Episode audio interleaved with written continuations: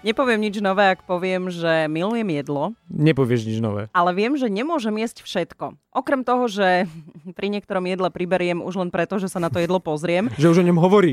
už len o ňom hovorím, bože, a pol kila hore. A druhá vec, že mi nerobí dobre. Lepok, strukoviny a najnovšie ma inak šokovala aj špargľa. Chemendex.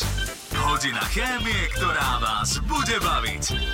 Teda nešokovala ma tá špargľa, ale naša chemička a komunikátorka vedy Martina Rybar-Hestericová, ktorá pôsobí vo Švajčiarsku, s ňou, s ňou sa veľakrát akože bavíme o rôznych chemických procesoch a Vieme, že špargľa je fantastická zelenina, hej, či už je zelená, biela, či je varená, alebo Marek grillovaná špargľa, dal by si si? Čokoľvek.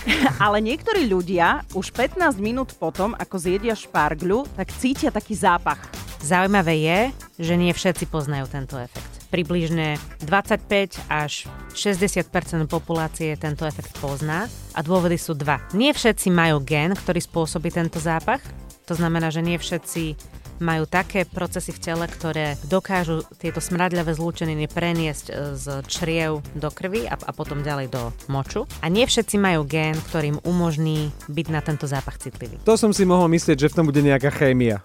Ten zápach je spôsobený rôznymi zlúčeninami. Buď ide o prchavé zlúčeniny s obsahom síry, ako napríklad metantiol a dimetylsulfit. Tieto zlúčeniny sú ale veľmi prchavé a boli by zodpovedné za zápach špargľového moču, iba ak by ste ju zjedli surovú, čo asi väčšina z nás nerobí. No surovú špargľu nejem, to je pravda. Vždy si ju ja skôr ugrilujem alebo upečiem, alebo urobím si špargľovú polievku.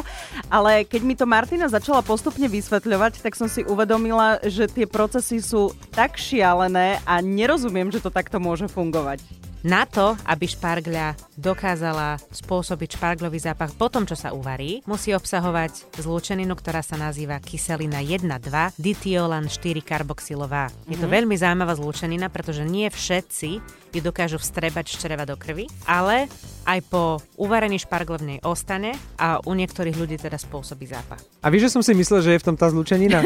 Nezopakujem ti to. Počuj, Marek, ja som presne vedela, že ty to budeš vedieť. A keď tak o tom e, počúvam teraz, tak e, rozmýšľam, že maturitná otázka z chémie by mohla byť na tému špargľa. Inak ja si to tiež myslím. A chémia hrou, preto aj máme Chemendex v Chemendexe.